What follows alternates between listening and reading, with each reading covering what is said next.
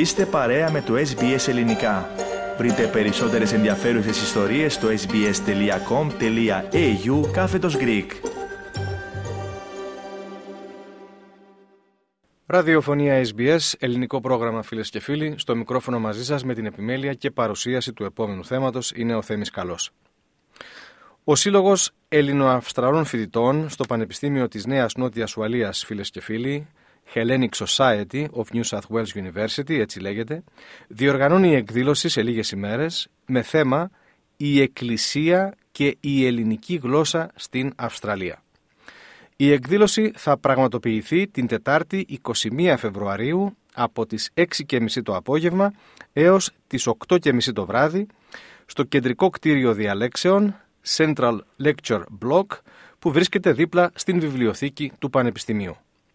Θα λάβουν μέρος ως ομιλητές ο ιερέας πατέρας Αθανάσιος Γιάτσιος από την ενορία της Αναστάσεως του Κυρίου στο Κόγκαρα, ο οποίος είναι επιπλέον ο ελληνοορθόδοξος ιερέας που έχει την ευθύνη για το Πανεπιστήμιο της Νέας Νότιας Ουαλίας, ο διδάκτορ Βασίλης Αδραχτάς, επικεφαλής στο πρόγραμμα ελληνικών σπουδών του αυτού πανεπιστημίου και η επίσης διδάκτορ Άννα Δημητρίου που είναι λέκτορας και ερευνήτρια στο Πανεπιστήμιο του Δυτικού Σίδνεϊ.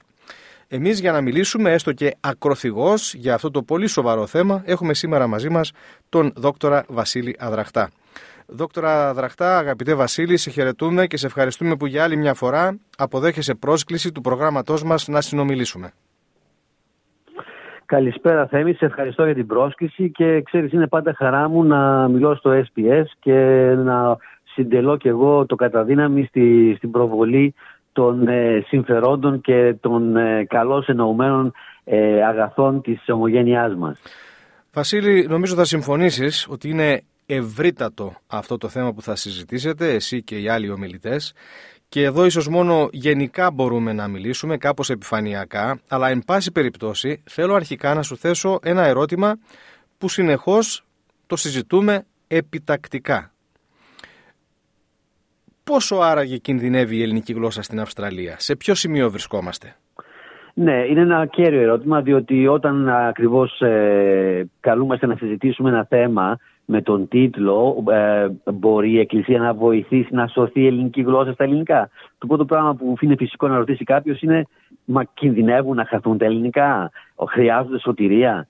Ε, σε αυτό το ερώτημα θα πρέπει να είμαστε αρκετά ειλικρινείς και ακριβοδίκαιοι. Αυτή τη στιγμή η ελληνική γλώσσα στην ε, Αυστραλία δεν κινδυνεύει με εξαφάνιση, δεν είναι ένα είδος που τελεί υπό εξαφάνιση, όμως αντιμετωπίζει πολύ σοβαρά προβλήματα.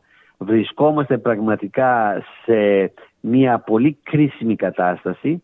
Αν δεν προσέξουμε τώρα, η γενιά η οποία θα κληθεί να αντιμετωπίσει το πρόβλημα, όντως θα το αντιμετωπίσει. Δηλαδή η επόμενη γενιά με όρους εξαφάνισης ζωής και θανάτου. Επομένως, ναι μεν, αλλά ακόμα ε, είμαστε σε πολύ καλύτερη θέση από άλλες εθνοτικές ομάδες. Ακόμα η ελληνική μιλιέται, κατανοείται, χρησιμοποιείται. Όμως η κατάσταση στην οποία βρισκόμαστε σήμερα δεν έχει καμία σχέση με το που βρισκόμασταν πριν 20 χρόνια, πριν 40 χρόνια, πριν 60 χρόνια.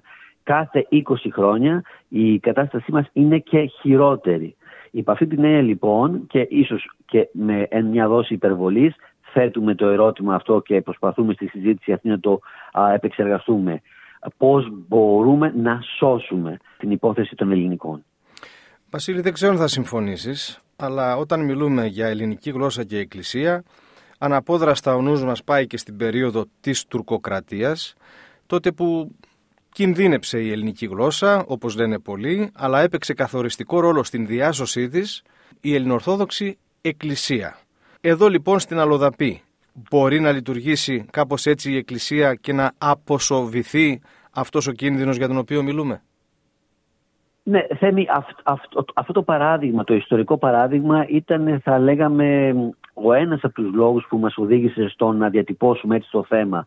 Διότι ακριβώς έχουμε από το πολύ πρόσφατο ιστορικό παρελθόν, το παρελθόν της νεότερης Ελλάδας, το, την περίπτωση της τουρκοκρατίας, η οποία έθεσε πολύ έντονα το πρόβλημα της διάσωσης της ελληνικής ταυτότητας του ελληνικού πολιτισμού, και το έθεσε με όρους που αφορούσαν την ελληνική γλώσσα. Τότε είχαμε την Εκκλησία η οποία με νύχια και με δόντια με πάρα πολλές παρεμβάσεις κατάφερε και διατήρησε την συνέχεια την γλωσσική του λαού μας. Και το κατάφερε μέσα σε 400 χρόνια πολύ δυσμενών συνθηκών. Ασφαλώς υπήρχαν και περιπτώσεις που δεν ήταν περιπτώσεις διώξεων. Γνωρίζουμε ότι υπήρχαν και σχολιά και μεγάλα, πολύ σημαντικά σχολιά κατά τη διάρκεια της Σοκρατίας. Όμως εν γέννη ήταν μια περίοδος δύσκολη, πολύ δύσκολη. Έχοντας λοιπόν αυτό ως παράδειγμα, ρωτούμε τώρα που στην Αυστραλία που δεν μας εμποδίζει κανείς, που κανείς δεν μας βάζει φραγμούς, που όλοι λένε μιλήστε τη γλώσσα σας, χρησιμοποιήστε ό,τι σας προσφέρουμε, σας επιδοτούμε, ε, σας βοηθούμε. Αντιμετωπίζουμε προβλήματα που δεν κληθήκαμε να αντιμετωπίσουμε στα 400 χρόνια σκλαβιάς. Αυτό είναι ένα παράδοξο. Και γι' αυτό αξίζει να διορτηθεί κανείς εάν η Εκκλησία μπορεί να βοηθήσει σε συνθήκες που είναι πολύ καλύτερες από αυτές κάτω από τις οποίες βοήθησε στην Ποκρατία. Η απάντηση προσωπική δική μου είναι ναι, και ασφαλώς μπορεί και ασφαλώς και πρέπει να το κάνει. Γιατί πολλές φορές απλά επαναπαυόμαστε ε, οι θετικές ε, καταστάσεις, οι συνθήκες εν γέννη οι οποίες μας διευκολύνουν σε πολλά και εν πολλής, μας δημιουργούν μια κατάσταση θα λέγαμε εφορίας και θα λέγαμε λησμοσύνης ξεχνάμε το πρόβλημα και νομίζουμε ότι όλα βαίνουν καλώς. Έχουμε πια φτάσει λοιπόν σε ένα σημείο που θα πρέπει να επαναπροσδιορίσουμε τη σχέση μας με το πλαίσιο αναφοράς του Αυστραλιανό, το θετικότατο κατά τα άλλα και να δούμε πώς μπορούμε να συντονιστούμε. Βέβαια, το μεγάλο ερώτημα είναι και που θα έθετε κανείς και που θα συζητηθεί πιστεύω στην εκδήλωση είναι γιατί ειδικά η Εκκλησία. Εδώ μπορεί πολλοί να συμφωνήσουν, μπορεί κάποιοι να διαφωνήσουν, αλλά θα πρέπει να έχουμε υπόψη μας ότι από όλους τους φορείς της ομογένειας, από όλους τους κοινωνικούς σχηματισμούς που έχει η ομογένειά μας, η Εκκλησία είναι ο μεγαλύτερος, είναι ο πιο οργανωμένος, είναι ο πιο συντονισμένος, είναι αυτός που παρέχει εκπαίδευση ως πάροχος εκπαίδευσης στα περισσότερα σχολεία και στα περισσότερα παιδιά. Επομένως έχει κάθε λόγο πιστεύω ή αν θέλετε έχει κάθε υποχρέωση να μπει μπροστά και να λειτουργήσει ως καταλήτης για συνεργασίες, συντονισμό και σύμπνοια. Όχι για να βάλει στην άκρη, στην πάντα τους υπόλοιπους φορείς, αλλά για να τους συσπυρώσει. Βασίλη, θα μπορούσα να σου ζητήσω να μας πεις ορισμένα παραδείγματα δράσεων και στάσεων που θα μπορούσε ενδεχομένως να προωθήσει η Εκκλησία χάρη της ελληνοφωνίας. Ναι, εδώ θα μπορούσαμε να πούμε πολλά πράγματα, βέβαια, και πρέπει να είμαστε πολύ συγκεκριμένοι, γιατί θα μπορούμε να θεωρητικολογούμε και να νομίζει και ο ακροατής ότι υπεκφεύγουμε. Επομένως, και εγώ θα είμαι πολύ συγκεκριμένος. Το πρώτο που θα έπρεπε να κάνει η Εκκλησία είναι να δημιουργήσει αύριο, για να μην πω χθες, ένα Εθνικό Συμβούλιο Εκπαίδευσης. Αυτό μπορεί να το κάνει, μπορεί να το συντονίσει, μπορεί να το οργανώσει και να συσπηρώσει, όπως είπα και προηγουμένως, όλους τους φορείς.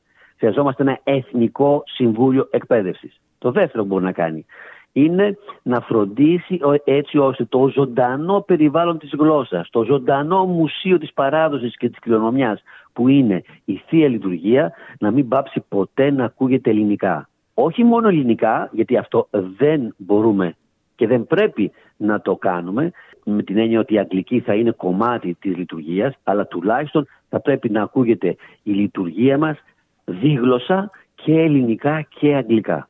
Αυτό είναι ένα ζωντανό περιβάλλον, είναι το μόνο περιβάλλον που συντηρεί, διατηρεί τη διαχρονία της ελληνικής γλώσσας από τον Όμηρο μέχρι σήμερα και θα ήταν πραγματικά μια κολοσιαία καταστροφή εάν ουσιαστικά το απεμπολούσαμε έτσι ελαφρά την καρδία μόνο και μόνο για να καταλαβαίνει κάποιος ο οποίος μιλάει αγγλικά. Το τρίτο είναι να δούμε και πάλι ξανά, η Εκκλησία να δει και πάλι ξανά και εδώ ενδεχομένως ε, μπορεί να γίνω κάπως ας πούμε δεικτικός, πρέπει να ξαναδεί τα προγράμματα σπουδών της ελληνικής γλώσσας στα κολέγια της. Τα κολέγια μας φτιάχτηκαν για να διασώσουν, να εμπεδώσουν, να καλλιεργήσουν, να διαδώσουν, να προωθήσουν την ελληνικότητα. Χρειαζόμαστε περισσότερες ώρες ελληνικών στα ελληνοορθόδοξα κολέγια μας. Και το τρίτο είναι να γίνει η θεολογική σχολή ένας πυλώνας, ε, σοβαρός πυλώνας, ακαδημαϊκός πυλώνας, πανεπιστημιακός πυλώνας διδασκαλίας της ελληνικής γλώσσας. Δεν ξέρουμε αύριο μεθαύριο τι θα γίνει με τα πανεπιστήμια. Ελπίζουμε και ευχόμαστε, εγώ εργάζομαι σε πανεπιστήμιο, να είμαστε εκεί, να έχουμε την παρουσία. Αλλά πρέπει πάντα να έχουμε και ένα plan B. Θα πρέπει να έχουμε ένα σχέδιο έτοιμο σε περίπτωση που για τον ΑΒ λόγο κληθούμε να μην έχουμε πια θέση μέσα στο πανεπιστήμιο, όπως συμβαίνει με άλλες γλώσσες και πολλές μάλιστα. Βασίλειο, όπως είπα, το θέμα είναι ευρύτατο. Εμείς σήμερα έτσι γενικά μιλήσαμε, ακροθυγώ. Θα σε ευχαριστήσουμε. Και θα έλεγα. Πώς είπες; Και τσουχτερό θα έλεγα. Πάρα πολύ. Θα σε ευχαριστήσουμε που ήσουν μαζί μας και θα ευχηθούμε καλή επιτυχία σε αυτή την εκδήλωση. Εγώ σας ευχαριστώ. Θέλετε να ακούσετε περισσότερες ιστορίες σαν και αυτήν; Ακούστε στο Apple Podcast, στο Google Podcast, στο Spotify ή οπουδήποτε ακούτε podcast.